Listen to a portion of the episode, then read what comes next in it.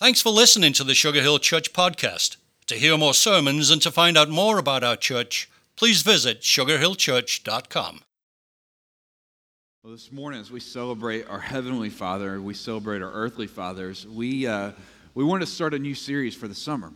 Uh, the last couple of summers, we picked a book of the Bible to hang out in. And so this summer, we're going to spend several weeks in the Gospel of Luke and we're calling it the risk. How many of you have done something that felt really risky? Show hands, you've done something that felt risky, something that's scary. Somebody shouted out, What have you done that, that was risky? What was it?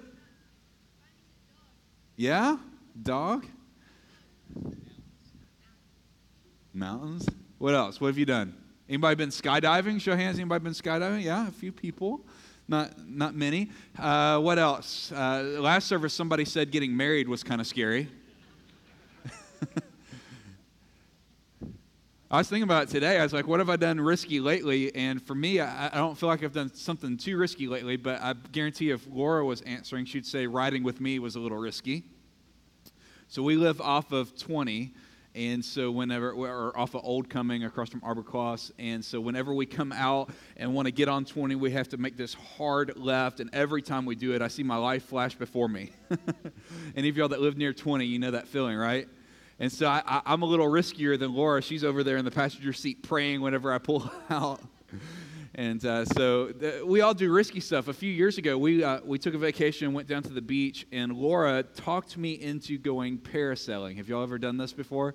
If you're not familiar with parasailing, it's this giant parachute, and they sort of they, they put a vest kind of thing on you, and they sort of tie you to this deal, and then uh, and and then a boat starts going, and the boat pulls you up into the air which it looks pretty. I mean, anytime I've seen people do it, I, think that looks fun, that looks great. But the older I get, the more practical I become. Are y'all that way? I start thinking through stuff more logically, though. When I was a kid, you would do anything. You're like, yeah, of course I would do that. Awesome. Woo, this is great. But now, when I, uh, the parasail starts going up into the air and it ends up being 300 feet in the air. And I'm looking down, I'm saying, there's just one little rope attached to us. There's this little metal carabiner thing that, that could break at any moment. Do y'all have those moments? Have y'all had that? That's the way the fair is for me. We go to the Cumming fair every year. And when I was a kid, I loved all those, those roller coasters and stuff. Now I'm sitting there thinking, if this thing falls apart, where am I going to land? And then I'm thinking the Lord that I will go into shock and I won't remember any of it if it does fall off. And so I'm just I'm I'm crazy that way. Things that weren't a big deal now feel like risk to me. Well, the deal with risk is oftentimes risk paralyzes us.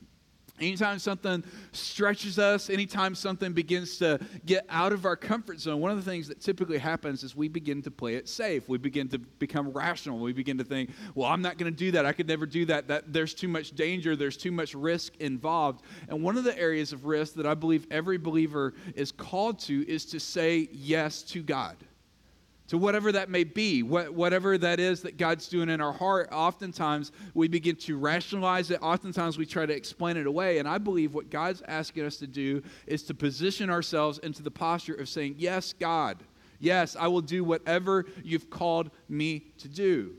Well, a couple that illustrates that is found in Luke chapter 1. So if you have a Bible, I'm going to invite you to follow along. Luke chapter 1. It's uh, one of my favorite stories in, in the Gospel of Luke.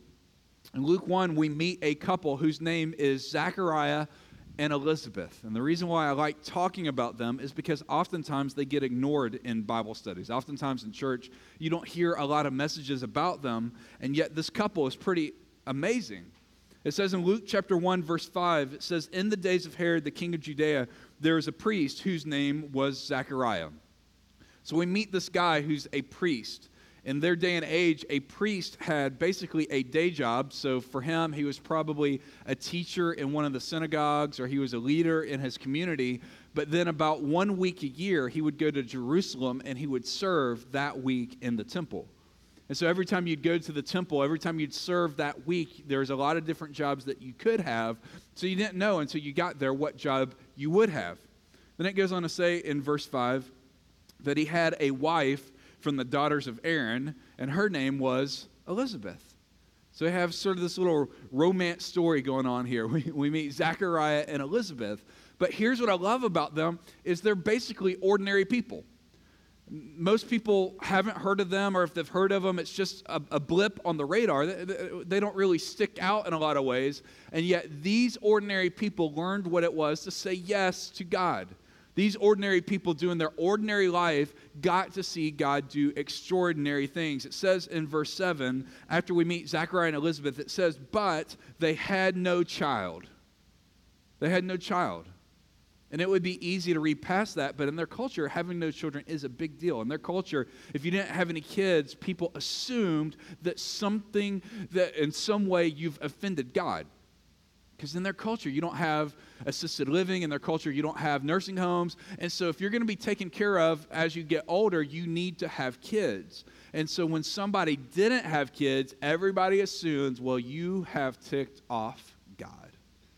And yet the Bible gives us some insight, doesn't it? It says in Luke verse uh, chapter 1 verse 7, but they had no child and then it goes on to tell us why. It says because Elizabeth was barren. So is she able to have kids? No. It's not her choice. It's not something that she voted on. It's something that's just a fact that she is unable to have kids. Then it goes on to say in verse 7 and they were both advanced in years, which means they were what? They're what? They're old, right? They're past the, the childbearing years. It's impossible. It is physically impossible for them to have a kid.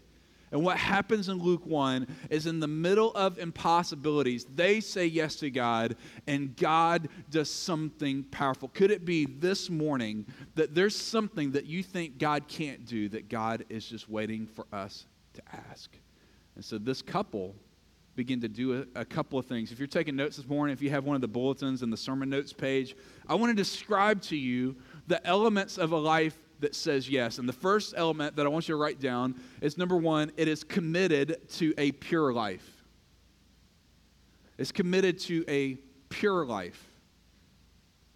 The posture of yes says, I am committed to purity. Let me show you where this comes from in their story. In verse 6, it says, and they were both righteous in the sight of God. To be righteous is a big phrase to say they're doing what is right. They're doing the right thing.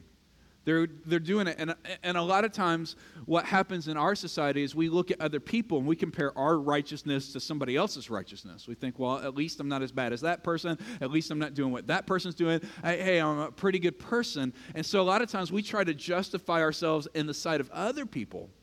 But these, these guys, Zachariah and Elizabeth, weren't doing it. They weren't right in the eyes of other people. In fact, most people in their day thought they had ticked God off. Most people in their day thought they had offended God, so that's why they had no kids.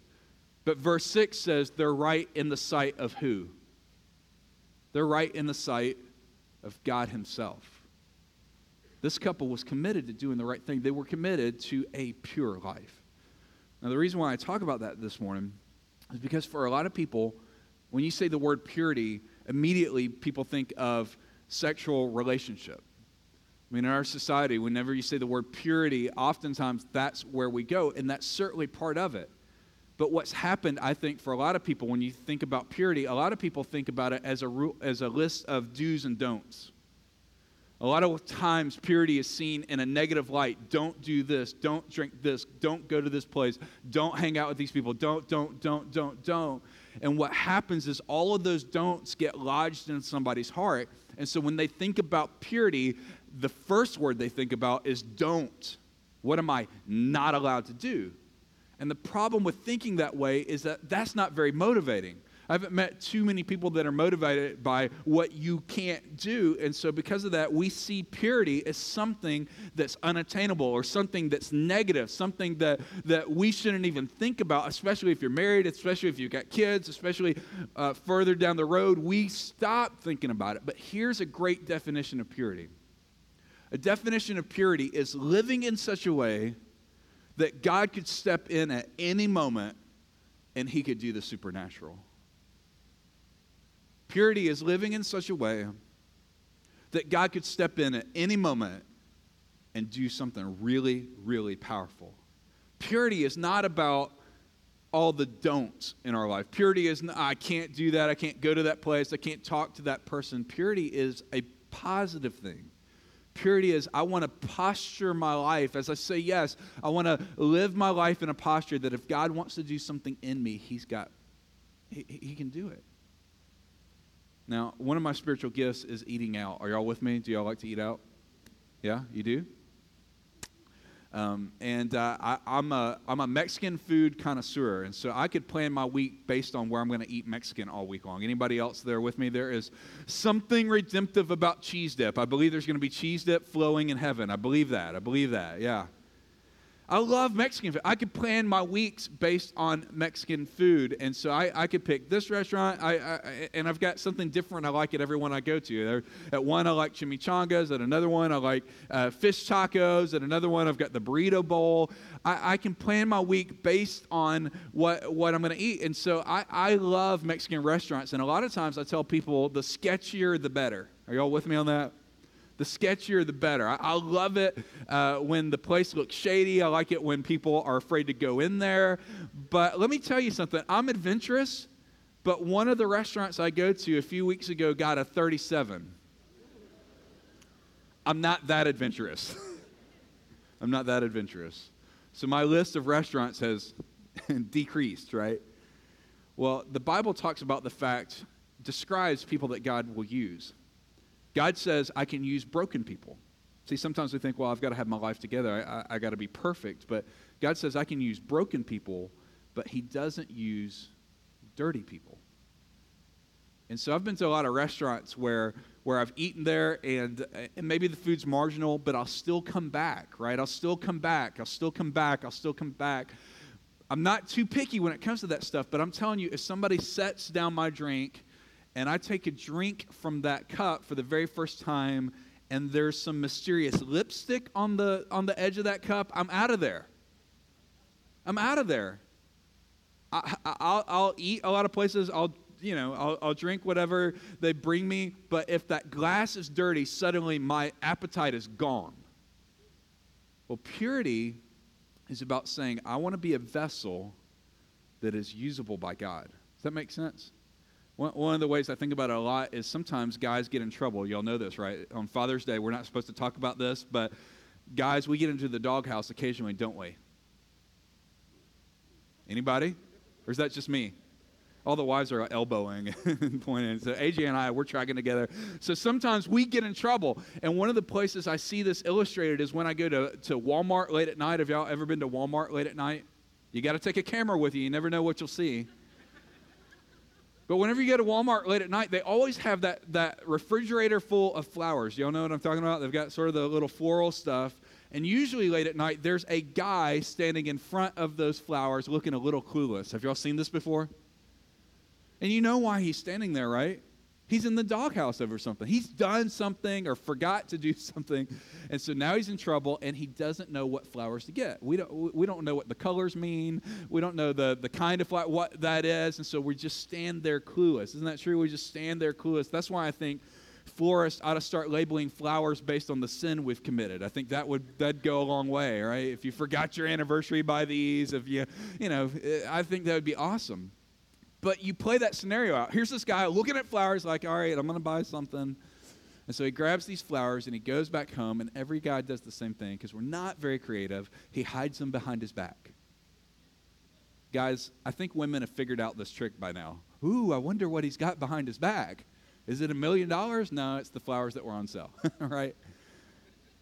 Play that scenario out. If he shows up at home and says, Hey, I got busted, I forgot, here you go, take these. How well would that go over? Good or bad? Pretty bad, right?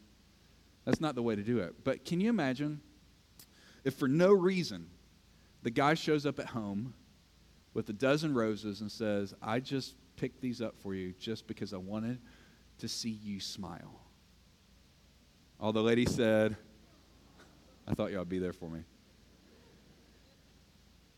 See, one's negative, I got caught. One's positive, I just want to see you smile. And I think purity is the positive side where we show up and say, I'm not here because I got busted. God, I'm not worshiping you because things are awful. God, I just want to live in such a way that I get to see you smile. That's what they're doing. They're, they're living in such a way that God says, these guys are right. So, number one, they're committed to purity. And then number two, they were consistent in their personal lives. They were consistent.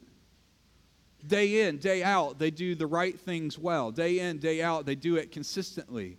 It says in verse 6, and they were both righteous in the sight of God. And then the very next phrase says, and they were walking blamelessly in all the commandments and all the requirements of the Lord.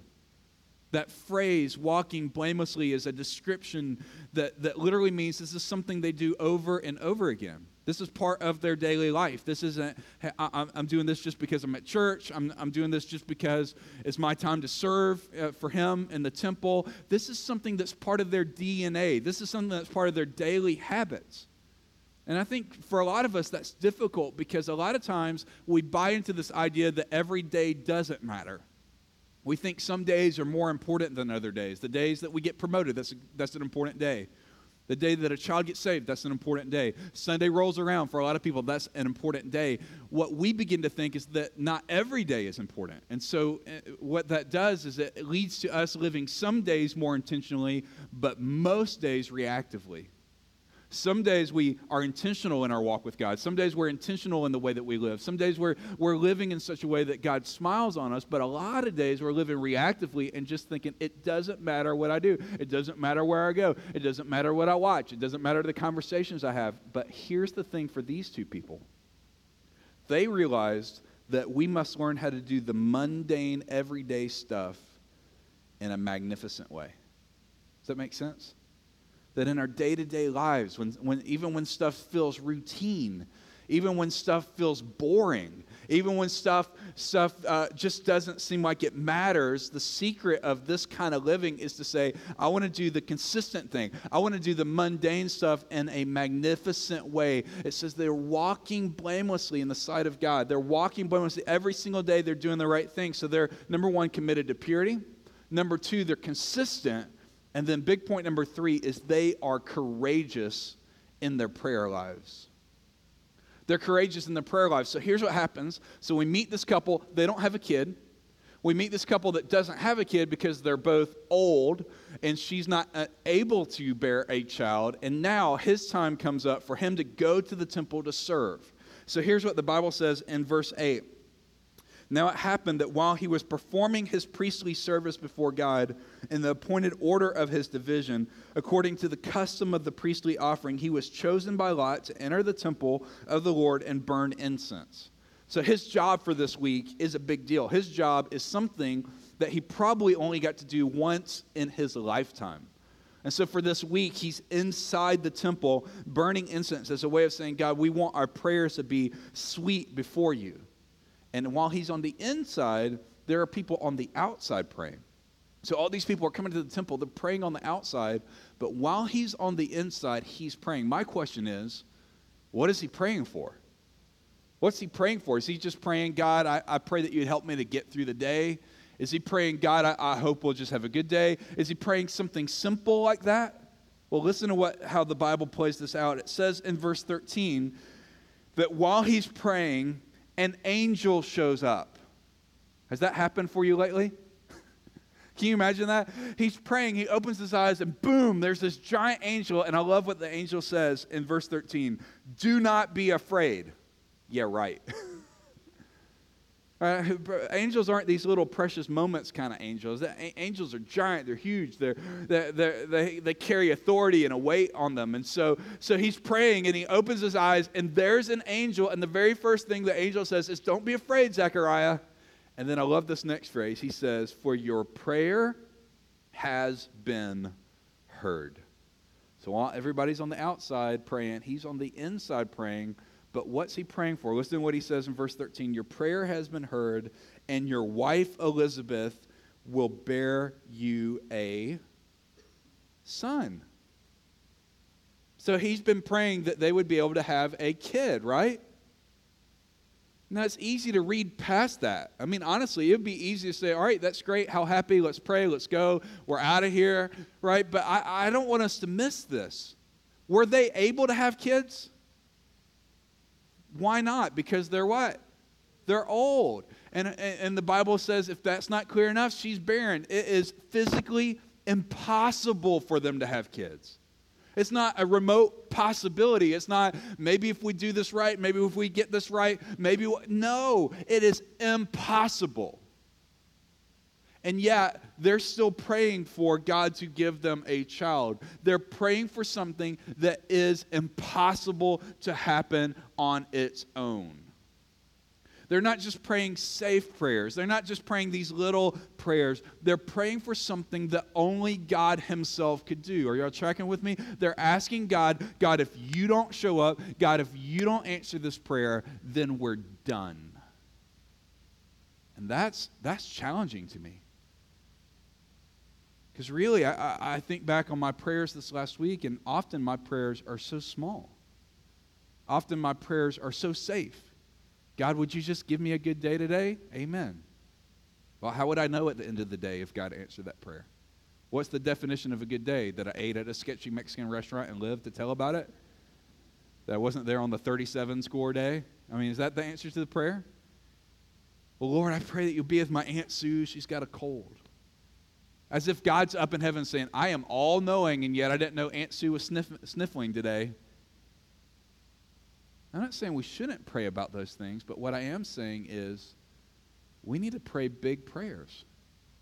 We need to pray prayers that unless God answers them, we're done. We need to we need to not give up and say, "Well, I can't pray about that. That's never going to happen." We need to go before the throne of God and say, "God, would you do this?" God, would you work in this way? God, would you answer this prayer? Because honestly, there's a lot of things that we quit praying for.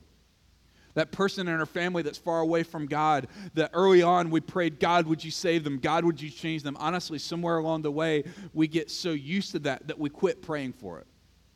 Or sometimes it's an, an, internal issue. There's a struggle, there's a sin that we thought if we were in better discipline, we thought if we tried harder and, and, and worked better, we thought, well, maybe I'll be able to overcome it. And we, what we've found is we don't have the strength to do it.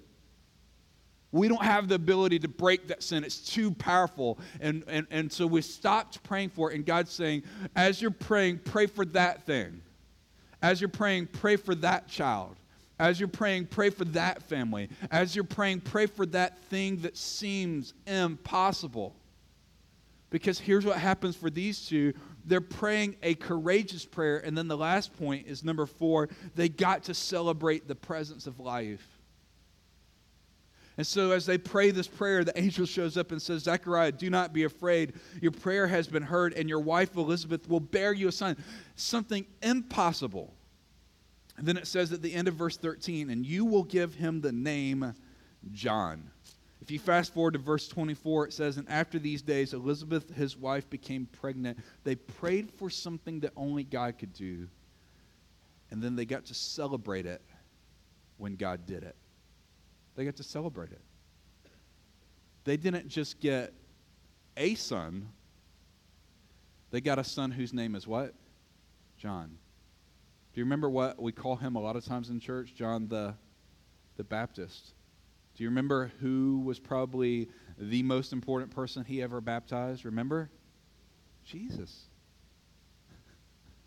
I mean, he's not just any son. He's the cousin of Jesus. His life message was repent, be baptized, turn, for Jesus is coming. The kingdom of God is at hand. They didn't get just any son, they got the son that prepared the way for Jesus. Could it be this morning? That God is wanting to do something in your life? Could it be that, that God is trying to get us to say yes to the fact that God can do anything? God can do anything.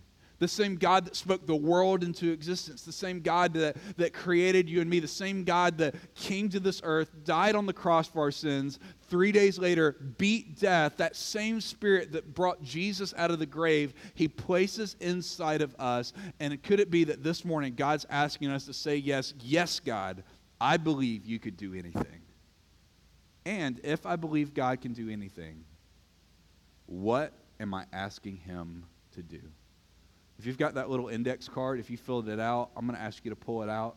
Maybe you didn't fill it out, but you know there's something in your head and your heart. Maybe you want to write it down now. But could it be that there's something that God is saying, trust me with it today? Could it be that God's saying, would you bring that to me today? So if you haven't written it down, I'm going to invite you to. But if you have, I'm going to invite us all across this room just to bow our heads for a moment. I ask you to close your eyes, and I want us to pray together. Because I believe God can do anything.